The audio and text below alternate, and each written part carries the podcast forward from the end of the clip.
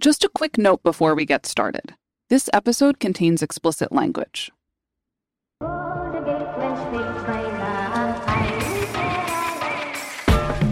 From the Jewish Food Society, I'm Amanda Dell, and this is Schmaltzy personal stories about food and the people behind them. Today on Schmaltzy, Robby Hoffman. Robby is an ex Hasidic queer Jewish stand up comedian and writer. She won a Daytime Emmy Award for her writing work on PBS's Odd Squad and is currently in development with Showtime for her own series, Rivka. Earlier this year, Robby took the stage at Schmaltzy Los Angeles. In this episode, we'll hear Robby's story and our conversation in the studio. Here's Robby.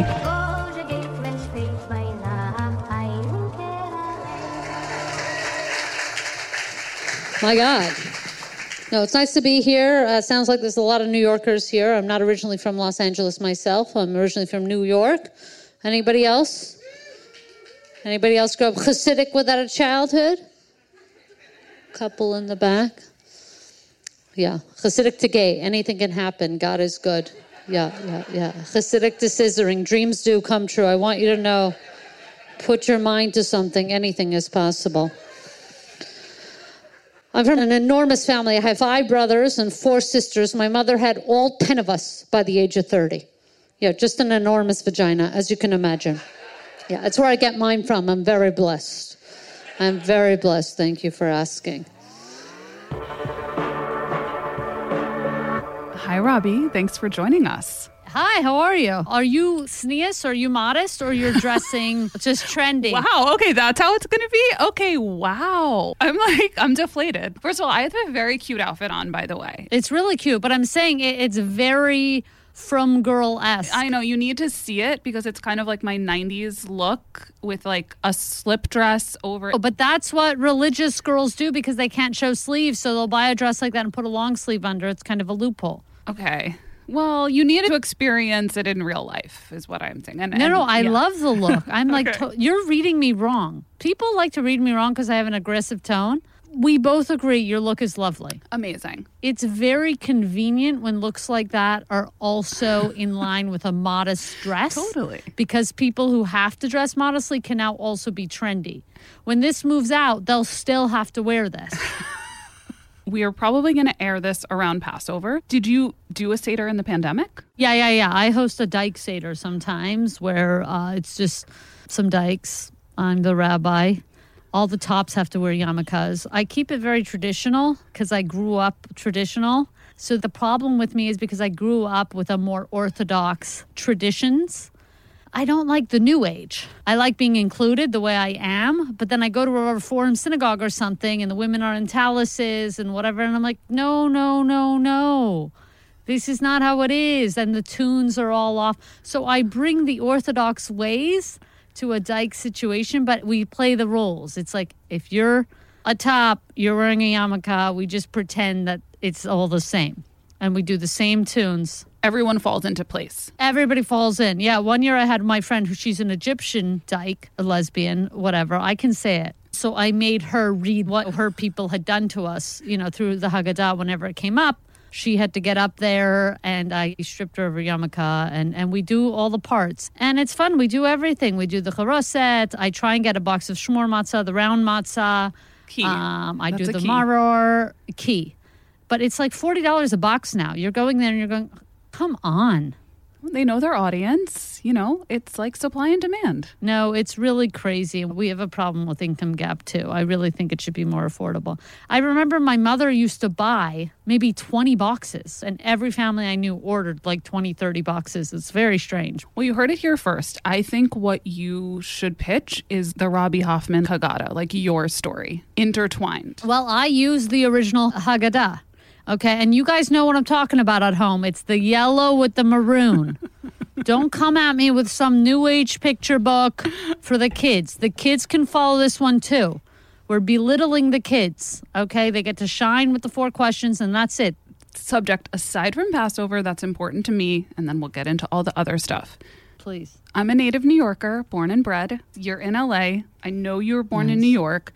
What's yes. New York versus LA for you? They're both shitholes. Okay. You know, I don't even do a versus thing. They're both bad and they're both great. You know what I mean? I'm not seven anymore. I'm like, I win, you lose. Like da da da. Comparing them is is is crazy. They're very very different. You know, New York is the greatest city in the world, but it's a shithole to live in, and people have ruined it. What ruins every city, the greed and all this, has just ruined it. It's not like I know New York of the 70s or whatever. I don't know that either, but I know for sure it's being ruined by finance guys and polka dot socks and whatever the hell they're doing. That said, living there, like I love apartment life. The apartments are fun. Just getting around, all the walking. I walk so much in New York. But the subway doesn't work. New York acts like it's the only place they're like, well, we couldn't redo the whole subway because by the time we finished one station, we'd have to start on the. Yes, that's exactly what you would have to do. That's what every functioning country does. Japan does that. They work on one station, and by the time they get through all of them, they're back to that station. That is what it is to upkeep a system. But New York acts like oh, it would be impossible. We could never. Every other functioning country does it yet. On the flip side, people in LA complain about driving. Right. I love to drive. Personal preference. I like to be in my car, my tunes, my girl, whatever's going on in the car. Riding the subway in New York, you have to sit next to somebody who's wiping their nose from their wrist to their elbow. It's disgusting That's over the there. charm. So I don't have a preference. Okay. You got it all sorted.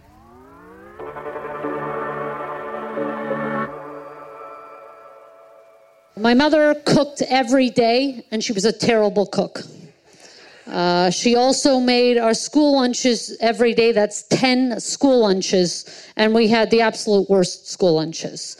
My school lunch for about 12 years of my life consisted of exactly these things a hard peanut butter sandwich on mismatched pieces of rye bread, one always bigger than the other, like my tits when they were developing. I don't know why.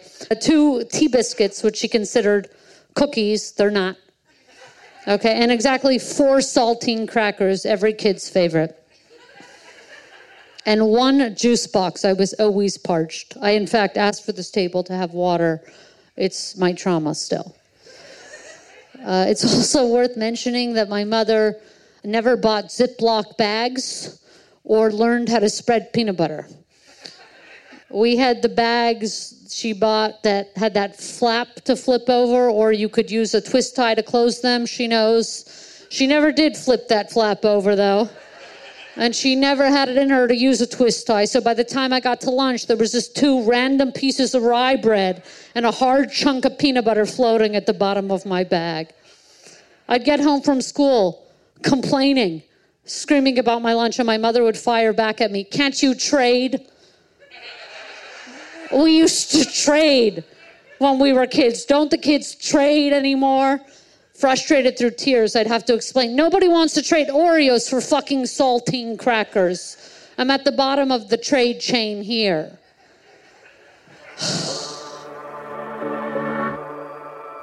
What was like the trade you were always hoping for? Like if someone for some reason wanted what your mom packed, what were you hoping to get? At the time, it was something like Dunkaroos. But even so, when I had Dunkaroos, I actually don't love cookies, which is a strange thing. And even as a kid, I didn't love cookies, but I like the process of the Dunkaroo. I think I like the packaging and I like that there's a little dip. And I like that with anything. I love the little cheese. I liked anything processed. So, like those little cheese sticks with the fake cheese. I like that. I did have one year where I was trading. This was very strange that this kid had this for lunch a lot, but this kid had like a pack of Vicks candies, like Vicks cough drops, the red ones. And I love them. And this kid would trade with me. I don't even know what I gave them, but something was wrong with that family now that I'm looking back that the person had Vicks. I guess he was always coughing. I, I don't even really know. I was like 12, not questioning, I guess, but I probably should have questioned, like, why do you always have Vicks? These kids are coughing. I really don't know what was going on looking back. But, you know, I don't know. I like things in Tupperwares. Like, I never had Tupperware. I had a friend, she always had like tuna fish in a Tupperware. I love tuna. Surprise, surprise. Um, for those listening, I am trying to bring back surprise, surprise actively. So if you could all use it in a sentence, I just feel like it's a really positive thing. to bring back. But yeah, like I like things in Tupperware. People had like little dressings, you know, and then carrots to dip. You see a theme of dipping. You love to dip. I like stuff like that. Yeah, I love the carrots and dip thing a lot. I want you to bring me back to this scene of like your mom making these 10 lunches every day. It was like she was organized, things were all over the place. Like, what was her assembly line like? Basically, she had like 10 bags going around the kitchen table. And she would make these awful peanut butter sandwiches, basically a scoop onto two pieces of rye bread, throw it in a, a plastic bag without a zip tie, without a ziplock, nothing, chuck it in a regular plastic bag. We use grocery bags. I never had a lunchbox, something I really wanted. And not to be like, woe is me, woe is me, woe is me. This is all fun and good times now, but we just didn't have lunchboxes. But I did want a lunchbox. And now looking back, you look at the price of a lunchbox and you're going, it was certainly achievable. As a kid, I maybe thought, oh, they must be a thousand dollars. So this is why we don't have them. It must be, you know, a thousand dollars. But actually, I think it's two dollars. So yeah, my mother would have the bags around and just bags and bags. You chuck in a tangerine, always way too squishy. One juice box. Sometimes the straw stuck on for dear life. Sometimes you had no straw. You were getting your pinky finger, you know, into that hole. I mean, you really did. Yeah, those juice boxes were problematic. Not what was me, but I wanted the juice in a bag. Capri Sun. Capri Sun, that would have been a treat. Yeah. I'd love it in a bag. Yeah. And here's a positive. She sometimes did get the Tropicana, and it came in a mini carton, which I freaking loved. So that was a treat. Yeah, anything mini from the big size is fun. Yeah. So your lunches suffered like a little bit, but what was special about having nine siblings? I guess, you know, cliche. I don't know otherwise. I think the best thing is now having some of my best friends are my sisters. My brothers who are freaking out, we're close, calm down. But um, but yeah, we totally get each other. Having sisters was the best thing of being in a big family. Like literally having sisters. And I always think this when people are having kids and they have one kid and they want another kid and they're going, We want a boy and a girl, I say no. What you want is two girls or two boys. Because the best thing to happen to me was having sisters and the best thing to happen to my idiot brothers was oh they have another idiot for them to have fun with. And it's not like you can't be close with your brothers of course. There's the people who are overly close the sister brother relationships. It gets creepy at an age. But to say that i do think having a brother having a sister if you're it, it, it's just good. Do two, two, and then if you have a third, you could do the other one. Because anyway, that one would have been alone. They would have been alone anyway.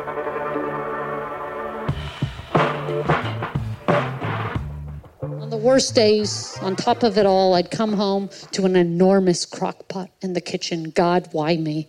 My mother's chunky cholent. I'm talking huge chunks of fatty meat. Big ass carrots, the dildo kind, not your little micro, pre shaved, slimy, baggy carrots. Practically full potatoes. And I knew this witch sized pot. Think of the biggest hole, bigger than my mother's vagina, times two. This witch sized pot would be dinner until it was out. This could take days, which back then felt like weeks. God, why me? All I ever wanted was processed foods. A Lunchables, anything. Which is why McDonald's spoke to me from a young age. If I could just have a nugget, God, why me? As a kid, all the non Jews and the Jewish kids who weren't kosher, you know who you are, all had McDonald's after school. Happy meals, food that literally makes you happy. I want to be happy too. Don't I deserve this? So when you were younger, what did you think non-Jewish life was like? It was fun. You know, lots of presents. They were going skiing, which I guess I went to a, a rich Jewish high school where they did that. They had Christmas, but I also, to be honest, that's only if I thought about them. I almost never thought of them. My whole world was Jewish. So to me, if somebody grows up in a Christian world or something like that and they don't think about Jews, I don't think about them. I didn't come across them so much, even though I lived in such multicultural cities. I just didn't think about them. I, it was all copacetic. Everybody just lived together, but I lived in my community. And I don't know, it, it didn't go beyond that. But if you're asking me, sure, I'd say they have a good December, but I loved getting all the holidays off. I thought it was so sick that we got Pesach off and spring break. We got both. You know, we had a lot more days off than people. We had short Fridays, which was excellent. Cannot recommend enough a half day at school. Nothing better. So I don't know. It was it's all I knew, but at the same time, I knew we had perks and I was big on them. I like time off from a young age. You knew what was up. Yeah, extra days. I also went to a Jewish summer camp for two months where we were shipped off, and it was a delight. It was amazing. So I don't know. The first few days hard. You're homesick, but my house. I didn't even really want to go back there. It's ridiculous, but you know, and then you adjust. So I don't know. I never really thought about non Jewish life. When we heard about people being friends with non Jews and stuff, it felt like, whoa, I can't explain. Like they seemed more mature or something, or they seemed more street or more. I don't know. I don't know how to explain it. It was cool to have friends who weren't Jewish at a certain time. When you got older, it was like cool, like, oh, they're not Jewish. But it's kind of like full, it's kind of funny because sometimes I'm the Jewish friend or the gay friend or things like that. But when I was growing up and I had like a few non Jewish friends, it'd be like, well, they're not Jewish.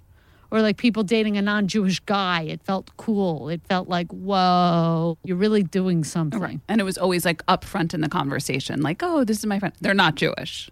Well, yeah, the name was like Malcolm or, you know, or you, you met somebody named Luke.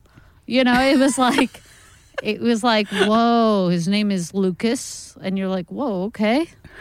Hey, Lucas, you're trying to act cool, whatever. But they had like the reef on the door or something like that. I mean, it's strange. Yeah, the wreath is always. The wreath, yeah. It's a better way of It's pretty. We got nothing doing on the door. The mezuzah's alarming. I still have one, but it is scary. It's like a threshold type of thing. Anyway.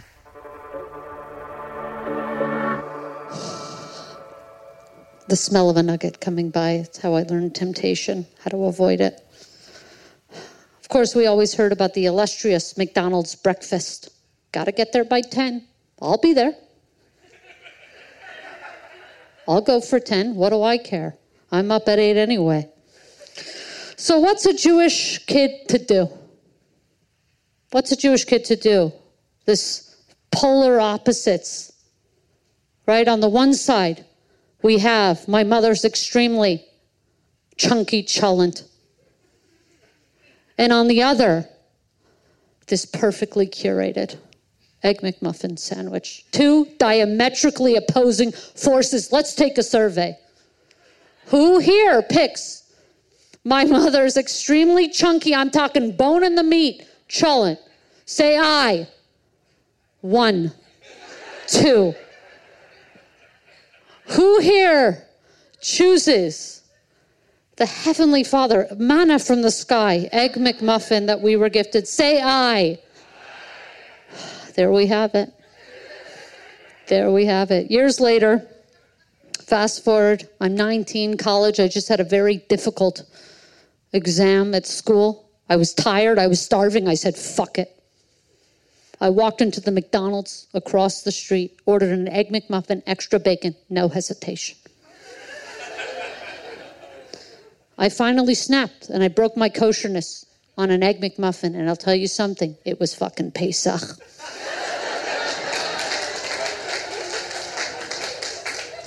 I didn't give a fuck.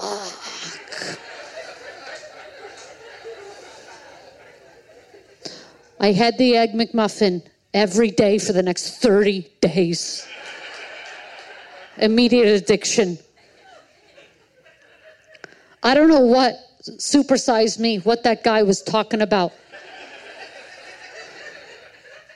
I loved it so much. One of my first summer jobs was working at McDonald's. I really don't know what he was talking about in Supersize Me. I ate it every single day for three and a half months. I loved every bite. Or I should say, I'm loving it. Not to mention, I got half off everything because I worked there. That's not nothing. Can I get an amen? Thank you. Of all the menu items at McDonald's, why were you so drawn to the Egg McMuffin? The Egg McMuffin, just like a breakfast sandwich. I guess I didn't grow up with a crazy breakfast.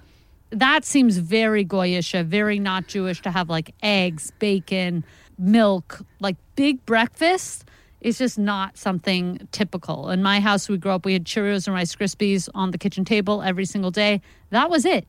Like if you wanted breakfast, you had those two things. That was really, really it. But there wasn't this like whole fry up of things all the time. That feels like very not Jewish to me.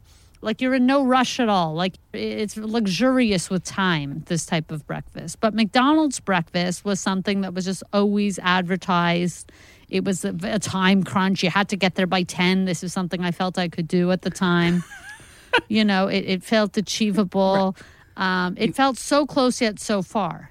You know, it was cheap. It felt like, whoa, what a deal. So all you have to do is get there before 10 and you have this perfect sandwich. It was small, per- perfectly curated.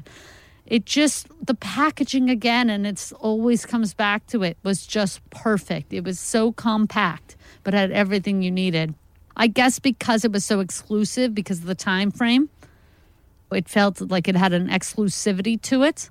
And there was some kids that I knew, a lot of kids that I knew who weren't kosher who could eat it, but they were Jewish. And I think this is a special place in hell for those kids, the Jewish kids who were not kosher. um, and they know who they are.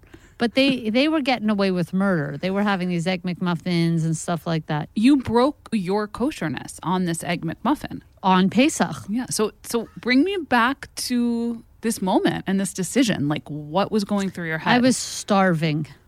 I was starving, if I could be honest. I had just had an exam. I think it was like an eight to 10 exam. I don't know what it was. I put my pen, I, I called the invigilator, invigilator picks up my thing. And right across from the school, Alexis Nihon Mall, shout out to anybody in Montreal going to Dawson, Alexis Nihon Mall had a McDonald's in it right there and it was Pesach. There was nowhere for me to get remotely kosher food because I wasn't eating kosher then for Pesach. I was eating like maybe an apple or or banana. You know, I couldn't find kosher food, and I said, "Fuck it." And I went in there and I knew exactly what I wanted. I wanted to try bacon for sure. And so I did the egg McMuffin with bacon. And it was just so good. And i had it every single day for 30 days. Like this is a real thing. And i remember walking in one day still on pesach because the next day i went to get it. And we sat in a cafeteria. My school dawson at the time was very divvied up by your community and I walked in my egg McMuffin, and all my righteous Jewish friends were there. And I remember these were people who weren't kosher throughout the year. But suddenly, Passover rolls around. They're the most righteous Jews that ever were. They're kosher. They're keeping everything my friend Ronnie, and shout out to him. He's a very successful lawyer in Toronto now, and he's just lovely. But I remember him at the time going, I can't believe you're going to eat that in front of us. We're all keeping Passover, and you're going to eat that in front of us. He had his like crumbly matzah or whatever the hell he had to eat. and I go, How dare you? How many times have I gone to dinner with this group of people to an Italian restaurant somewhere and I order a garden salad, no dressing? because I am kosher throughout the year and you're going to shame me the one time you're kosher, I'm not moving anywhere. I'm eating this right here. And that was the end of that. So you felt comfortable bringing it in front of your friends? Well, yeah, I was the only kosher one of my friends. It's like the craziest thing. They were all Jewish, conservative, you know, traditional. I was always the most religious kid of my friends. But it was weird then because I was already a dyke. I was secret then. But I'm like, what am I even doing? Like I'm eating girls, but not the egg McMuffin. what is going on? Like it just it made no sense. How did this decision affect how you felt about being Jewish and what it meant to be Jewish? Nothing. I always feel like Hashem has got me and likes me. And I've never been like the proudest Jew. I just happen to be pretty Jewish. But I'm also like, yeah, I feel there's issues with the community. I don't like, sometimes I find it hard, you know, where I'm like, no, well, we've lost our way too. We've succumbed to greed in many aspects. There's still a lot of poor Jews, and I think we could eradicate that before we start preaching and this and that about our community because there's still a lot of ways to go and we get stuck in and this is hard stuff to talk about because I am clearly very Jewish but I'm like yes like we get stuck in the weeds and in the red tape and in the bureaucratic systems too that still allow for us to have poor Jews, even if we can eradicate that. But I think there's also great values and morals about our community and looking out for each other. And I'm somebody who went to a great school for free and I went to a great camp for free. And so those are amazing things. I always just hold us to a high, high standard of we can do more, which is, you know, it's never enough. so, um, yeah, in terms of my Judaism, it's funny, like even coming out or whatever, I never felt like God or whatever spiritual or what. I never felt wrong. Like even breaking code, I don't know. I've just never felt wrong. I felt like Hashem gets this, and I say the Shema, and, and I don't know. I've never felt like God has been like, yeah, God gets it. Like I'm like, what? This got like nobody's yelling at me up there. I felt like I was always loved, protected, and supported spiritually, whatever that means. And that has shifted, but I've never felt wrong. Other than like the Seder that you mentioned, kind of reinventing Right. that in your own way, are there any aspects of your more religious life that you keep today that you feel are important? Yes. I just put another mezuzah up on my door. I like to be protected. I had this conversation because a mezuzah should be put up by a man typically. So I was like, should I put it up? But then all the Jewish men that I knew, I really didn't feel like they had good vibes. And I was like, I don't want their jube jube in my bedroom. And not for any reason. They're not like, you know, Harveys or anything like that. I'm just like, I don't like their, I would want like somebody who eschews success or morale or something. You weren't finding that. No. So, and then I was like, you know what? Hashem would be totally cool with me putting this up. He'd be like, listen, so you're a little boyish. Even if you have 1%, that's kosher. That's kosher. So I put it up. I love that. I use a mezuzah. I don't know how much is OCD because I grew up doing all these things that I'm like, if I don't do them, what's going to happen? But I still do them. I pray at nights. I do do the holidays. I like to still do the holidays. Um, I'll do if it's Friday and when we happen to have wine, I'll say a prayer. Um, yeah, I, I am kind of religious in a way. I've still kept some level of religious, but I'm. It's been very passive and it's been very natural and organic. I like whatever is doing. I do. I do like tradition a lot, and I like our traditions a lot.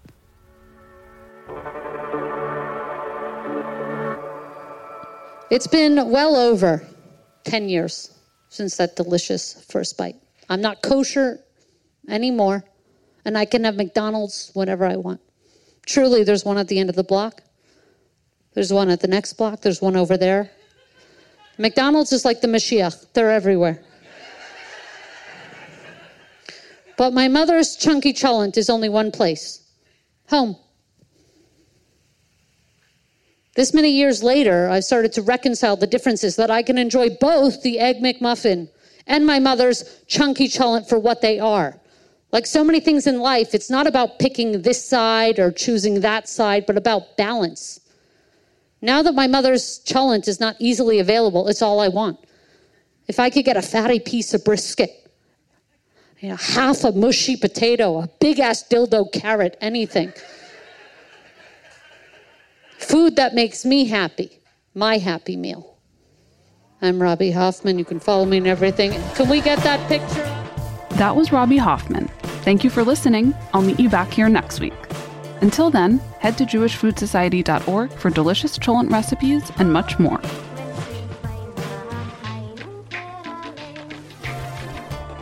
Schmaltzy is a production of Jewish Food Society, made with love in NYC. Be sure to subscribe and rate us wherever you get this show so you don't miss any of the stories. Schmaltzy is produced and edited by Gal Shaya and Particle 3. Our executive producer is Naama Shefi, and our theme music is by Yuval Semo. I'm your host, Amanda Dell.